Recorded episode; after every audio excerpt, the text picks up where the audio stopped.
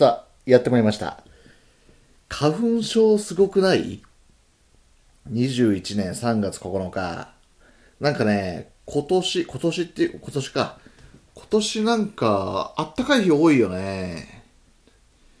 でね、僕もともと花粉症でね、スギ花粉とか、あとね、いつも忘れちゃうんだけど、あとちょこちょこ引っかかってるんですよ。豚草とかもあるのかななんか一回血液検査。あのー昔ね、一回、最初の最初はこう、病院行ってね、ちょっと検査したいんですけどって言って、えー腕まくってね、で、そこに画鋲で、ほんともう画鋲ですよね、もう画鋲みたいなやつで、ピッピッピッピッって腕にちょっと傷つけるわけですよ。白くなるぐらいね。ちょんちょんちょんって、それを約10本ぐらい傷つけられて、で、そこに目薬みたいなのを一滴ずつピッピッピッってやられるわけですよ。その目薬に何が入ってるかっていうと、えっ、と、スギ花粉とかね、なんたら花粉とかっていうのをちょんちょんちょんって垂らして、えー、で、その傷つけたところがぷくっと膨れるようなね、まあ、要はアレルギー反応を示すんですかね。ぷくっとなったら、あ、これじゃあスギ花粉だね、みたいな伝統的な方法でね、やったことがあって。で、そこでお医者さんと話すわけです。あ、これ反応してるね。これは何花粉だね。これは埃だね。なんて言いながらね。えー、やってたんですけど、あ、そうですか。あ、そうなんですね。とかって、まあ、軽く聞いてて、後でね、あなたはスギ花粉ですよ。みたいな、なんか、紙もらえるのかななんて思って、まあ、あ、そうなんですね。あ、これも反応するんだ。みたいな話をお医者さんとして、じゃあ、ありがとうございました。って言って帰ったら、もうお会計ですって言って、お会計済まして、何ももらえなかったんですよ。だから、その時の記憶すっかり忘れて自分が何花粉か分かんないっていうことがあったんですけど、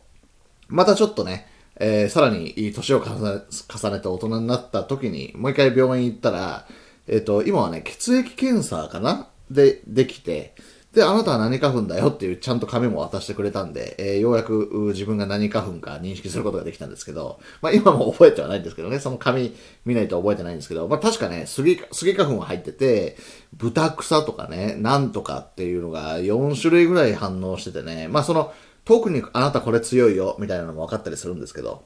で、まあ、スギ花粉はね、結構みん、あの、有名、みんな、大体これ のやつなんですけど、僕の場合なんか豚草かなんとかっていうのはね、ちょっとピークがスギ花粉よりずれて、後ろに遅れてるんですよ。つまりね、年間の半分ぐらいは花粉症なんですよ。だから辛い。で、えっと、もうほんと最近あったかい日が多くてね。で、僕最近結構公園散歩することが多いんで、外出たりするんですけど、そうするとね、もう帰ってきたら目はかゆい、真っ赤だし、鼻水は出るしで、えー踏んだり蹴ったり。で、ね、電車とかどっか外でハックシャミしようもんなら、コロナもあってね、もうみんなにジロって見られたりするわけですよ。まあ、生きづらい。ね、そんな中で、もうほんと寝るときはね、鼻が詰まっても鼻で息できないみたいなね、時もあるんですけど、で、何が大変でね、実は僕もう一個ね、えー無呼吸症候群持ちなんですよ。ね。なので、あの CPAP ってわかるかな？あの、最近よくテレビでもやってるから、あの、知ってる人も多いと思いますけど、鼻にこう、マスクみたいな、鼻だけね、まあ、鼻と口両方のやつもあるんでしょうけど、僕が持ってるのは、鼻だけこうマスクがあって、で、ホースでね、繋がってて、で、機械に繋がってるわけですよ。まあ、ダース・ベイダーみたいなね。よく言えばね。っていう感じで、それで電、コンセントさして、えー、ピッと電源入れると、そのホースから結構空気が送られてくるわけです。まあ、それがもういわゆる空気がこう圧力、圧力をかけてね。で、えー軌道を確保して、えー鼻から呼吸ができるというやつなんですね。つまり、ね、普通は1気圧でみんな過ごしてるのかなそれが気圧がぐっと高まるから、えっ、と、まあ、要はまあ空気を送るから、あの、息たくさん吸えるよっていうことなんですけどね。でもそれ、人によっては慣れないとね、常に息が、あの、空気が送られてくるから、ちょっと苦しいみたいな人もいたりしてね。僕はもうすっかり適応して慣れてるんですけどね。で、えっと、何が問題かっていうとね、鼻呼吸なんですよ。それ、鼻からこう送られてくるから鼻呼吸なんですけど、花粉症で鼻詰まってる僕はもう息ができない状態になるわけですよね。で苦しいんですよ。だからもう最近寝つきも悪いしね。まあ寝ちゃ、寝てるんですけどね。寝れてるんですけど、結構本当に致命傷だなっていうところですかね。あとは本当に出張行く時もね、この間伊丹、伊丹、兵庫県伊丹に行ってきましたが、あの仕事でね、そういう出張、一泊するような出張にもやっぱりそれ絶対必要なんですよ。持ってってね。だから重い。本当に重いしね。めんどくさいしね。でもそれがないと、やっぱり、息が止まっちゃってるわけですよ。あの、寝てる間ね。だから、酸欠になるしね、あの体にも悪いし。で、僕がなぜ発覚したかっていうと、えっ、と、そもそも、無呼吸症候群、これね、こっから大事な話、こっから皆さんに聞いてもらいたい話します。あの、5分経っちゃったけど。えっ、と、要はね、無呼吸症候群の検査を受けましょうっていう、う今回はテーマです。ね。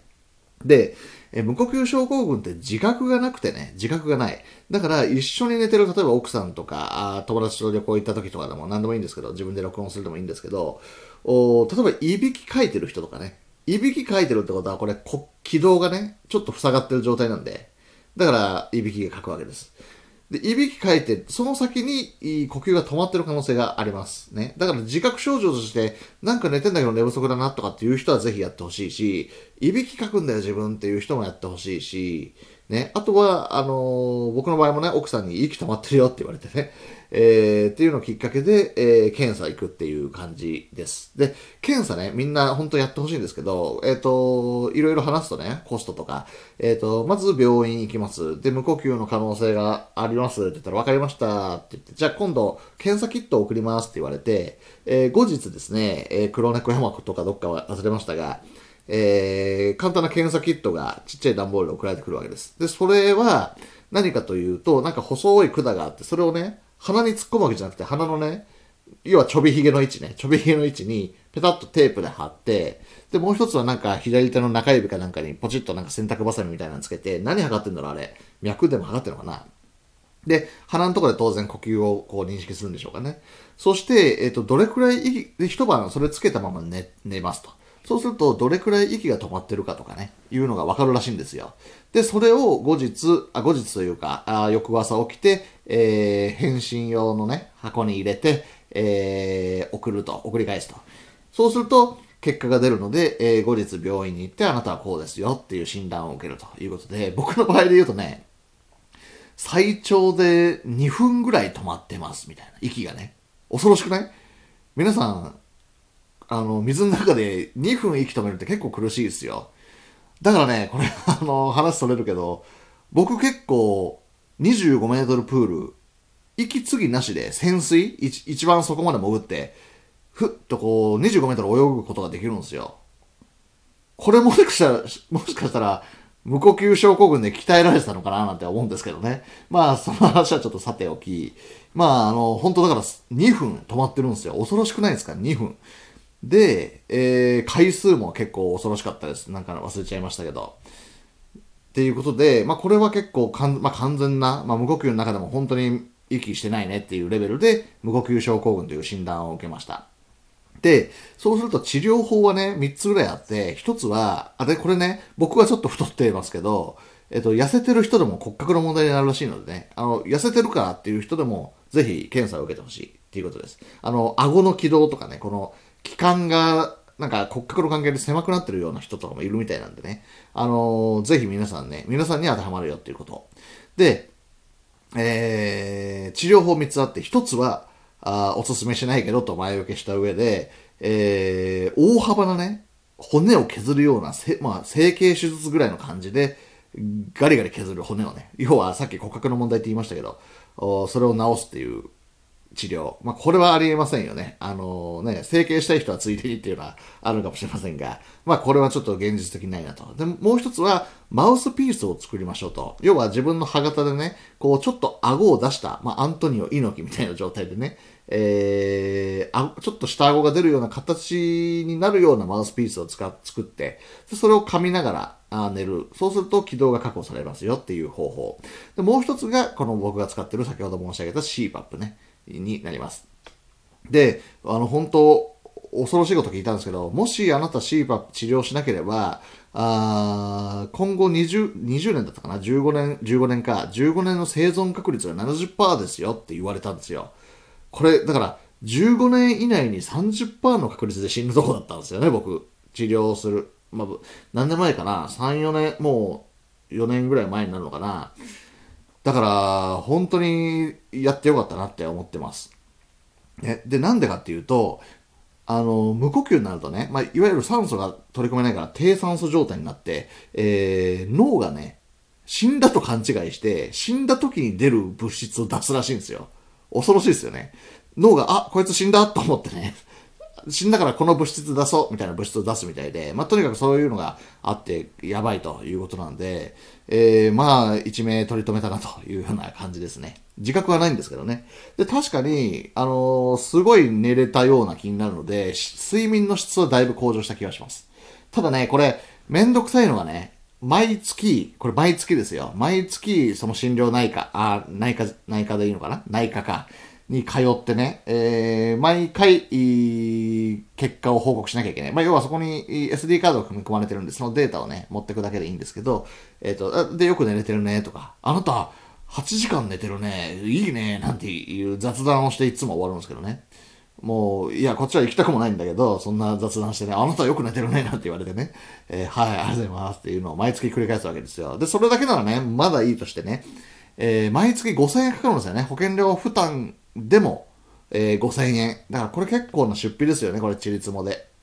うん。だからね、だから本当は、まあ僕の場合ね、もっと痩せたりしなきゃいけないんだけども、まあ痩せてる人でもね、なってる可能性があるので、ぜひ皆さんね、あの CPAP というか、あ無呼吸症候群は本当に怖いですし、CPAP 使うと本当に良質なね、睡眠取ることができますので、ぜひね、えーちょっと、その傾向があるな、なんていう方はですね、一度、検査するのをお勧めいたします。というわけで、えー今日はね、え大事な話、無呼吸症候群の勧めということでした。ありがとうございました。